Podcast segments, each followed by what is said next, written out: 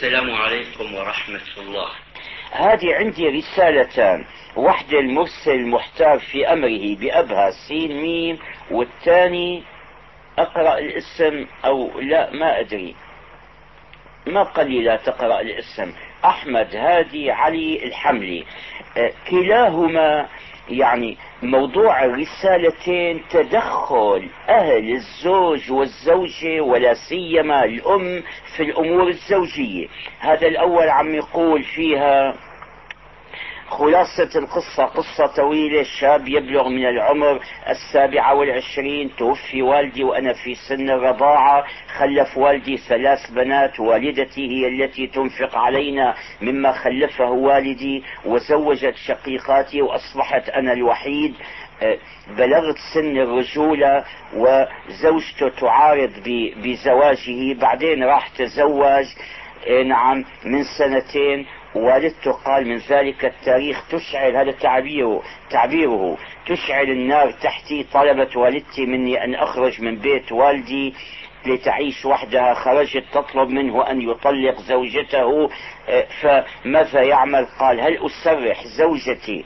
و آه، آه، وأفكها من تلك الغارات اليومية مع العلم أنني غير واثق في والدتي فيما لو طلقت زوجتي عن أطفالي الصغار لانشغالي. هذا أول سؤال. قال يطلق زوجته مع أنه لا يثق بأن أمه تحسن تربية الأطفال. الجواب لا لا يطلقها. اليوم بر الأم أجيب على واحدة واحدة. بر الأم مطلوب بلا شك. والأم يعني حقها أكبر الحقوق بلا شك. لكن هل يجب على الولد أن يطيع أمه أو أن يطيع أباه؟ يجب وجوبا أقول إذا أمره الأب أو الأم بطلاق زوجته بلا سبب ظاهر الجواب لا. وكنت تكلمت مرة ورددت على الذين يحتجون بأمر عمر لابنه عبد الله بطلاق زوجته وإقرار الرسول عليه الصلاة والسلام. هذه حالة خاصة وأين مثل عمر؟ قال هل أترك والدتي في بيتها وأصطحب عيالي معي في مقر عملي وأقوم بالصرف على والدتي على حدة؟ نعم. إذا كان إذا كنت تستطيع أن تسكن والدتك وحدها وزوجتك وحدها وإن كان يعني في بلد واحدة في بيتين متقاربين تقاربا يمنع الصدام والخصام أحسن. اليوم من, من تزوج من يتزوج يسكن زوجته يسكن هو وزوجته على حدة. هذا أحسن. وما أدعو أنا لإهمال الأمهات أو لترك الأم لا. هذا أريح للأم وله. وأحسن إذا كان بيت. مثلا آه، له شقتان يسكن هو وزوجته في شقة والأم في شقة. ويقوم بحق, بحق هذه وحق تلك لأنه لابد يوم من الأيام أن ينفصل بزوجته وأولاده. والله إذا انفصل بسلام واتفاق من أول الأمر أحسن من أن ينفصل بعد خصام. قال الثالث هل, هل لي الحق أن أرفض دخول والدتي على عيالي؟ وليست تريد الدخول عليهم إلا لغرض التشويش وتخريب العيش؟ لا هي كبيرة. تمنع أمك من دخول بيتك لا لكن تحرص على أن تكون أنت في البيت أثناء زيارة الأم. تكرم أمك وتقوم بحقها وما تجعل لها سبيلا للتشويش يا إخوان أخاطب هنا الأمهات. هلا مشكلة الكنة والحماة؟ من منشأها؟ منشأها المحبة. كلاهما يحب الزوج. الأم ما في شك مع وجهة نظر. الأم هي التي ربت وحملت ولدها وولدته وضمته إلى صدرها وأرضعته وكان لها وحدها لا يشاركها. يعني فيها الصلة المتينة أحد. بتجي امرأة من الطريق غريبة عنها بنت ناس آخرين تأخذ منها الولد أو تشاركها فيه. ما في شك هذا صعب على الأم حقيقة. والزوجة لها وجهة نظر. الزوجة اليوم ما تزوجت الرجل إلا لتكون له وحده ويكون لها وحدها و آه، تخلص له ويخلص لها. بتلاقي الأم إجت هي تشاركها في برأيها أن الأم يعني هذا انتهى دورها. طبعا ما انتهى الحقوق قائمة. من هنا تنشأ المشكلة هي القديمة الدائمة دائمة بين ال ال ال الأم والزوجة.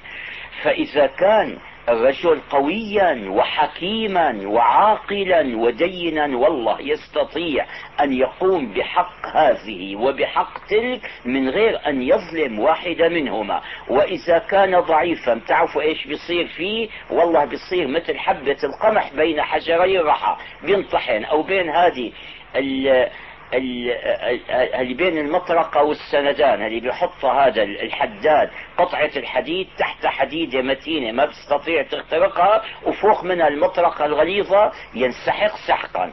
اذا ما العمل؟ العمل هذا الشرع بين لنا بين حق الزوجة وبين حق الأم. فيستطيع من يتبع الشرع ويمشي معه أن ويكون عنده حكمة وعقل أيضا يا إخوان. فالأولى الرسالة الأولى التي قرأتها في المرة الماضية كان المشكلة فيها أم الزوج.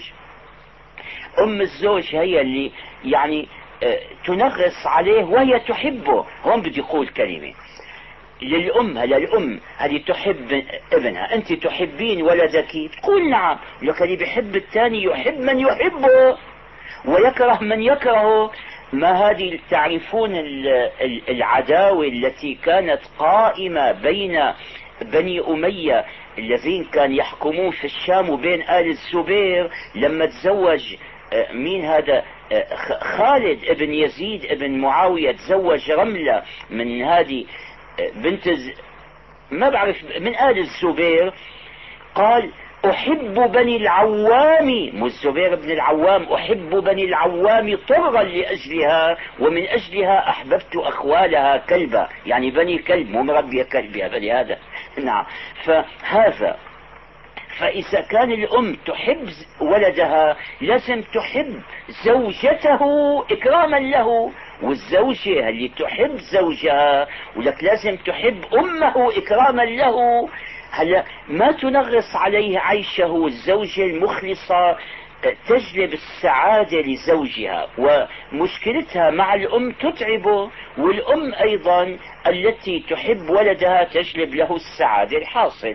يعني طولت في الموضوع مهم. قلت بدي أتوسع فيه الرسالة الأولى بينت فيها بأنه يسألني أنه هل يطلق زوجته بلا سبب وهي أم لأولاده ويشرد أولاده لمجرد أن أمه غير راضية عنها؟ قلت له لا. وتكلمت عن استقلال الزوج بالسكنة وحده. هذه رسالة هنا عم يقول أنا الشا... هذه الشكوى من أم الزوجة. هذاك الشاكي الأول في الحلقة الماضية.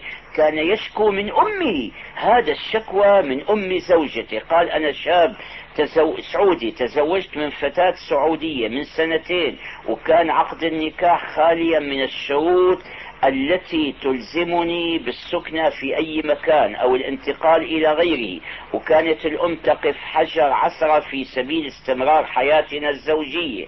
اي نعم والد البنت متوفى. وأمها كانت هي التي تعولها. والزوجة قال تطيع أمها طاعة عمياء قالت قال طلبت أم الزوجة إبقاء الزوجة عندها. إبقاء زوجتي عندها. آه نعم وين هي؟ فلم أخالف لها رأيا مع أني قائم بجميع مسؤولياتي. وبعدين طلبت مني زوجتي الذهاب إلى بيت الجيران. حاصل عم يحكي قصة إنه حلف عليها بالطلاق طلاق معلق إذا ذهبت لبيت الجيران. قال ما ذهبت؟ ثم طلقها أول طلقة وراجعها وطلقة ثانية وراجعها. الآن أمها تعارض وتقول إنه هي ثلاث طلقات لا يحق له أن يراجعها والمرأة تريد أن ترجع لزوجها. ما الجواب؟ من جهة الطلقات. هنا الطلقة الأولى ما وقعت لأن الطلاق الأول كان طلاقا معلقا. يعني قل إذا رحتي لبيت الجيران بتكوني طالقة هي ما راحت. ما دام ما راحت ما طلقت. نعم. لأنه هذا الطلاق معلق على أمر ما وقع. بقي الخلاصة من قراءة الرسالتين في الحلقة الماضية وهي والجواب عليها تنبيه الأمهات إلى عدم أم الزوج وأم الزوجة ألا يتدخلوا بينهما. يا إخواننا الأزواج يحلون مشاكلهم فيما بينهم لك عندهم أساليب في خصوصيات بينهما لا يطلع عليها الأب ولا الأم لا أبوه ولا أبوها ولا أمه ولا أمها. خليهم هم يحلوا مشاكلهم. عندما شوفوا عندما تستفعل المشكلة وتصل إلى حد الظلم عندئذ يكون يعني تدخل ما في مانع. نعم. هذه رسالة هذا يقول له أقرباء. هؤلاء الأقرباء يزورهم ويواصلهم لكنهم قاطعوه من غير السبب ولم يعودوا يزورونني برغم أنني يعني أتصل أحاول الاتصال بهم وكل ما ذهب إليهم يعرضون عنه. فهل عليه إثم إذا قاطعهم المسألة هذه من جملة اليوم مقاصد الشريعة أن يكون بين المسلمين رابطة محبة ومواصلة لا سيما بين الأرحام. على الإسلام في دوائر دائرة ضمن دائرة. الدائرة العامة الواسعة أن المسلمين جميعا إخوة. وأن للمسلم على المسلم حقا عليه أن يؤديه. هذا من حق الم... مذكورة بالأحاديث مفصلة ومبينة. يعني ما أريد التوسع الآن بها. هي حقوق عامة لكل مسلم على كل مسلم. أن, أن ينصحه أن ينصره في الحق أن آه، يعينه إذا كان أن يساعده إذا كان يعني آه، في نكبة أو في ورطة هذا يجب عليه أن يرد سلامه أن يعوده إذا مرض. الرابطة العامة بين المسلمين هذه الموالاة. ولذلك كان من أكبر الذنوب عند الله ومن الكبائر أن يبتعد المسلم عن المسلمين أو بعض المسلمين وأن يوالي أعداء الله. الله نهانا في القرآن. لا تتخذوا عدوي وعدوكم أولياء تلقون إليهم بالمودة وقد كفروا بما جاءكم من الحق بآيات ثانية آيات كثيرة. ومن يتولهم منكم فإنه منهم. ولذلك الكفار المحاربون لنا الذين أخذوا أرضنا واعتدوا علينا أخرجونا من بلادنا مثل هؤلاء اليهود الذين احتلوا إسرائيل ظلما وسلبوها من أهلها سلبا سرقوها سرقة ما لهم فيها حق من والاهم. واتخذهم أصدقاء ونبذ من أجلهم. يعني أعرض من أجلهم عن صداقة المسلمين أو بعض المسلمين هذا ارتكب هذا الإثم الكبير. فهي رابطة إذا العامة بين المسلمين جميعا. أضيق منها وأخص منها الرابطة بين الجيران ولذلك هلا عندما تسمعون الوصية بالجار وما ورد في حق الجار وبر الجار حتى الرسول اللهم صل عليه من كثرة ما أوصاه جبريل بالجار ظن أنه سيرث منه حتى ظننت أنه سيورثه مو يورثه جبريل. جبريل مبلغ عن الله ما يشرع شيئا ولكن الشارع هو الله. وجبريل رسول رسول الله إلى رسول الله يبلغه أوامر الله. إذا هي رابطة أصغر. فعدا عن حق الحق العام لكل مسلم على كل مسلم الجار له حق على جاره. مع الأسف الحق هذا أكثر الناس اليوم ضيعوه وأهملوه وما عادوا يبالون به. وهذا حديث طويل نعود إليه. أضيق منه دائرة أضيق وأمر رابطة أخص هي الرابطة بين الأقرباء. ولذلك كانت صلة الرحم من أعظم القربات إلى الله وكانت قطيعة الرحم من الذنوب الكبار. هذا موضوع السؤال. موضوع السؤال صلة الرحم. هذا الرجل يقول أنه يواصل أرحامه يحاول برهم يزورهم لكن هم يعرضون عنه. هل عليه إثم إذا راح أول مرة فأعرضوا عنه وراح مرة ثانية؟ عليه أن يبتغي الأسباب لرفع الخلاف بينه وبينهم ولو وسط لذلك وسطاء والوساطة هذه أي من الشفاعة الحسنة. ومن يشفع شفاعة حسنة. لكن إذا كان هذا بذل الجهد ووسط وسطاء وشيء وهؤلاء لبثوا على إعراضهم هل يلزمه الشرع هنا المسألة هل يلزمه الشرع بأن يذل نفسه وأن لا. أنت عليك أن تعمل جهدك للمواصلة. إذا أعرضوا فالإثم عليهم هم. أنا ما يجب علي أني أذل نفسي وأقف على بابهم كل يوم وآتي حتى أطرد وأهل. إذا أعرضوا هم فالإثم عليهم. على أن تبقى أنت مستعدا في كل وقت لمد يدك إليهم. إذا عادوا فمدوا أيديهم إليك. نعم.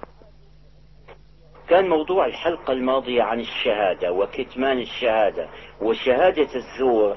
آه، يعني خطر في بالي أن أصل الكلام هذا بشيء جاءت به المناسبة وينفع السامعين وهو الكلام على آفات اللسان.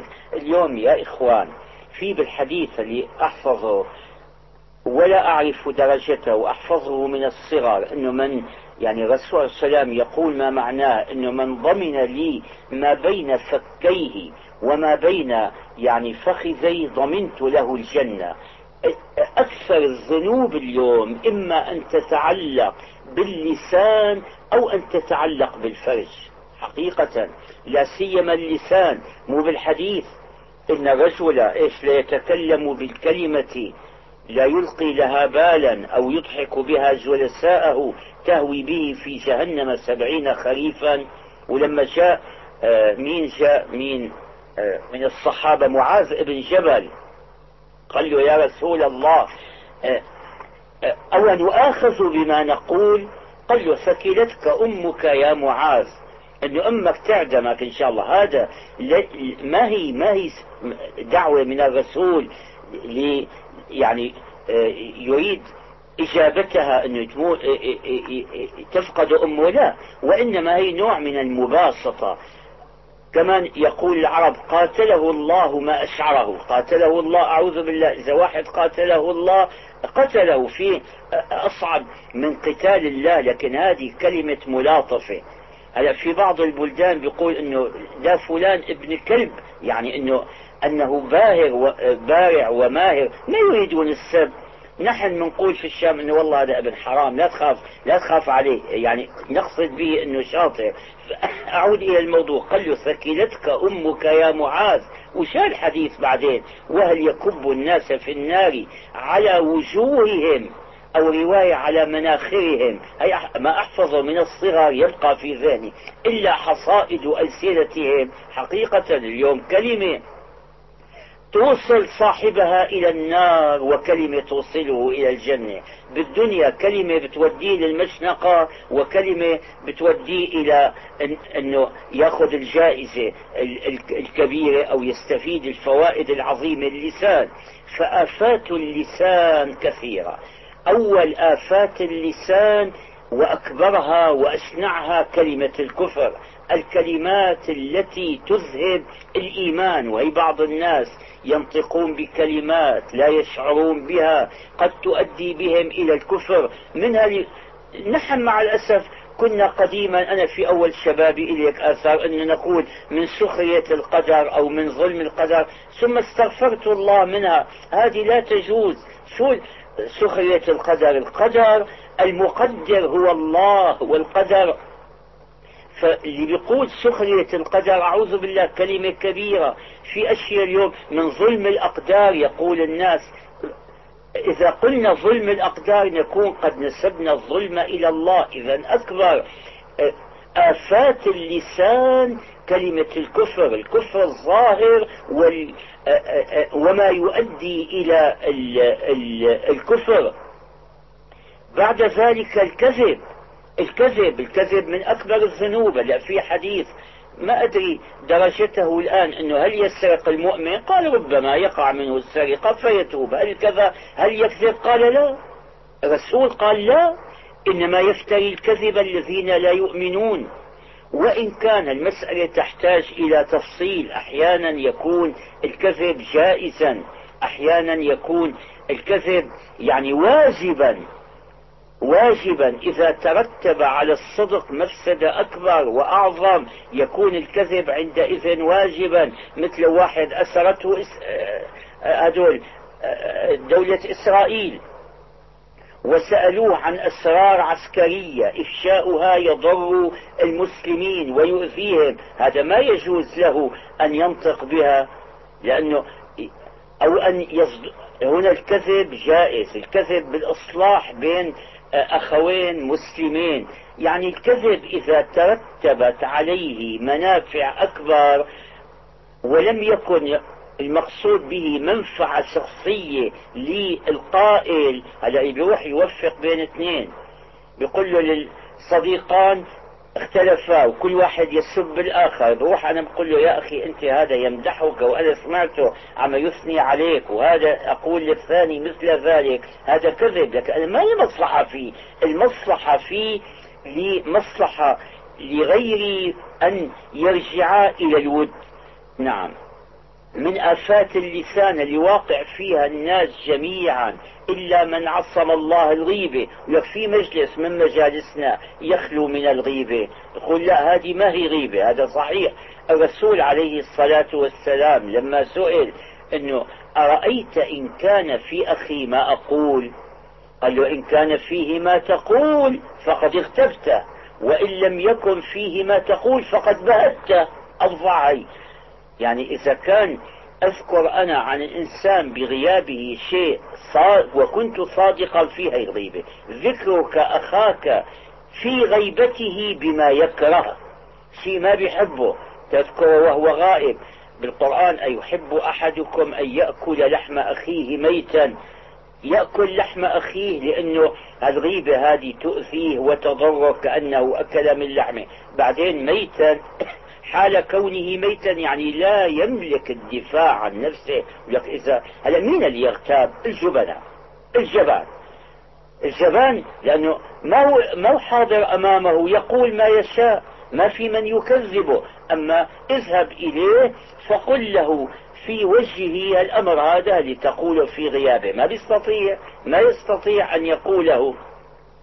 فالغيبة مصيبة يعني عامة. ما في مجلس يمكن من مجالس الرجال والنساء إلا وفيها الغيبة. ماذا يعمل الإنسان؟ والله الأمر شاق حقيقة شاق جدا. يعني يجتهد ما استطاع. نعم يبتعد أولا عن المجالس اللي ما تكف عن الغيبة إذا كان عملوها صنعة ومن يقبل النصيحة ينصحه. وإذا نصحهم وكفوا عنها فترة ثم عادوا ما يشارك بالغيبة. إذا ذكر أحد المسلمين بسوء ودافع عنه بغيابه له ثواب عظيم على هذا الدفاع. أشد من الغيبة كما قلت من حلقتين النميمة. النميمة شو مثل هذا اللي كتب لي أنه جيرانه له جار يسمع كلام الكلام اللي يقوله بيروح ينقله إلى الناس. هذا النميمة هي. بيروح لواحد يقول شفت هذا فلان؟ اللي عامله صاحبك وتظنه صديقا لك. هذا قاعد يسبك ويشتمك وشيء بيروح هذا بيقول له أنت تسبني وتشتمني فيتقاتلان ويتخاصمان. مين السبب؟ هذا الذي نقل الكلام. والعاقل لا يسمع كلام الشخص. لأن يعني العرب بيقولوا من نم لك نم عليك. هل ينقل لك كلام الآخرين؟ ثق تماما أنه ينقل كلامك أيضا إلى غيره لأنها طبيعة فيه. من من من أشد آفات اللسان شهادة الزور. لأنه هي فيها إضاعة حقوق لا سيما إذا حلف بالله. اليوم القضاة في كثير من البلدان يستحلفون الشاهد قبل أن يشهد بيقول والله أقول الحق كل الحق ولا شيء غير الحق فإذا حلف ثم شهد بزور هذا أشد وأكبر. والموضوع ما انتهى إن شاء الله إذا قدر الله أعود يوما إلى إتمامه. نعم. هذا الحائر أقرأ اسمه أو ما أقرأ؟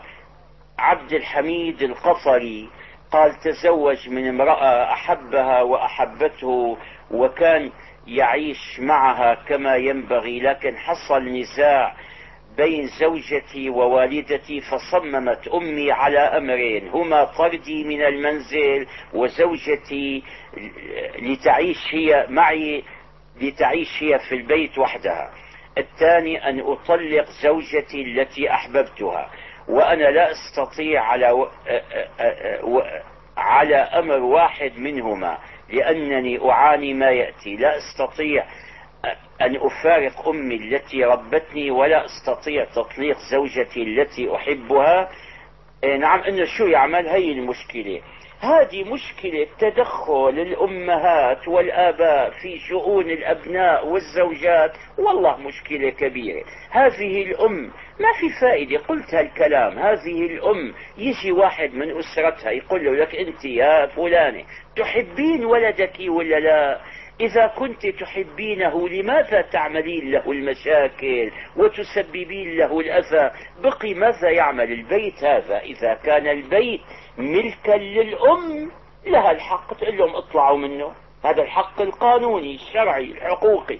إذا كان البيت ملكا لها إذا كان البيت ليس ملكا لها البيت آه، آه، ملك له أو له فيه حصة يقسم البيت إذا أمكن يضع حاجزا يقسم غرفه بشكل تعيش أمه في جهة وزوجته في جهة ويقوم هو بحق الأم وبحق الزوجة أما أن يطلقها ليس للأم أن تأمر ولا أن تجبر ولدها على طلاق زوجته لمجرد أنها لا تحبها ما لها الحق ولا للأب. هذا الحق وإلا إذا قلنا أنه كل أب وكل أم إذا يعني ما أعجبته كنته انزعج من زوجة ابنه بيقول له روح طلقها. كل يوم الثاني يطلق كيف بده يتزوج بعد ذلك. فهذا هو الحل. يعني يعمل الأسلوب الممكن للقيام بحق أمه وبحق زوجته معا. على قدر الإمكان ويوسط كبار العائلة في ذلك. هذا نعم.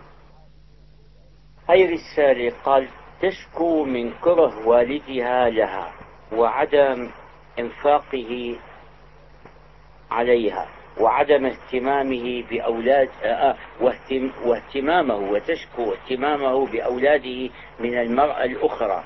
ومنذ سنوات طويلة لم يقدم لها أي مصروف كبقية البنات من سنها في المدارس ولا يسر بنجاحها في المدرسة مع أنها متفوقة قال وجميع مكافآتها في النجاح تأتيها من والدتها التي تمضي ليلها على مكنة الخياطة للإنفاق على بنتها رغم ما أصابها من ضعف في نظرها جعلها تتردد على طبيب العيون.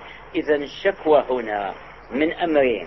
الأمر الأول تفريق ال ال الأب بين أولاده من زوجته القديمة المطلقة وأولاده من زوجته الجديدة. هذه أقف عندها وقفة صغيرة ربنا يقول ربنا لما أباح للرجل تعديد الزوجات يعني أي أن يتزوج بأكثر من واحدة وضع لذلك شرطا فقال فإن خفتم ألا تعدلوا فواحدة ألا تعدلوا ربنا أطلقها. ما قال ألا تعدلوا بين الزوجات فقط بل يفهم من الآية أو أفهم منها أنا على الأقل هنا وأرجو ألا أكون مخطئا أنه إذا نشأ عن هذا الزواج الثاني ظلم للزوجة الأولى أو لأولادها فما الرخصة هذه ما عاد له الحق باستعمالها. فإن خفتم ألا تعدلوا. يعني إذا خفتم أن يقع ظلم من جراء زواجكم بهالمرأة هذه الجديدة ف فلا يجوز له أن يظلم الزوجة الواحدة إذا كانتا على عصمته ولا يجوز له أن يظلم أولاده. أي واحد بعدين الأمر الثاني تقصير الأب بالإنفاق على بنتها لا البنت هذه نفقتها على أبيها لا على أمها. الأم ما هي مجبرة تروح تذهب بصرها وتضيع صحتها وتشتغل على آلة الخياطة حتى تقدم نفقة بنتها الأب الذي عليه أن ينفق وأن يعدل بين البنات. فهذه لو رفعت أمرها إلى القاضي لألزمه القاضي بالإنفاق عليها وهو يأثم بعدم الإنفاق. نعم.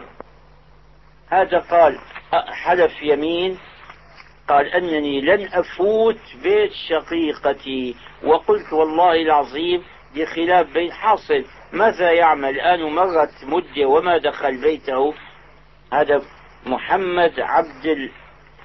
عبد الخليل الباب قرية الشيخ ناصر. آه من الشام. عبد الخليل شلون؟ الخليل ما مو من أسماء الله الخليل فلا يتعبد إلا لله. لا يتعبد إلا لله. ما بجوز واحد يقول عبد الله ما في مانع عبد الخالق عبد السميع عبد البصير عبد الأول عبد الآخر. يعني يضاف تضاف كلمة عبد اسم من أسماء الله الحسنى. مو هذا المهم. الرسول عليه الصلاة والسلام سئل عن مثل هذا السؤال فقال له كفر عن يمينك واعمل ما هو أرضى لله. هلا الله ما يرضى بقطيعة الرحم. لطفا تابع الرحلة معنا على الوجه الآخر.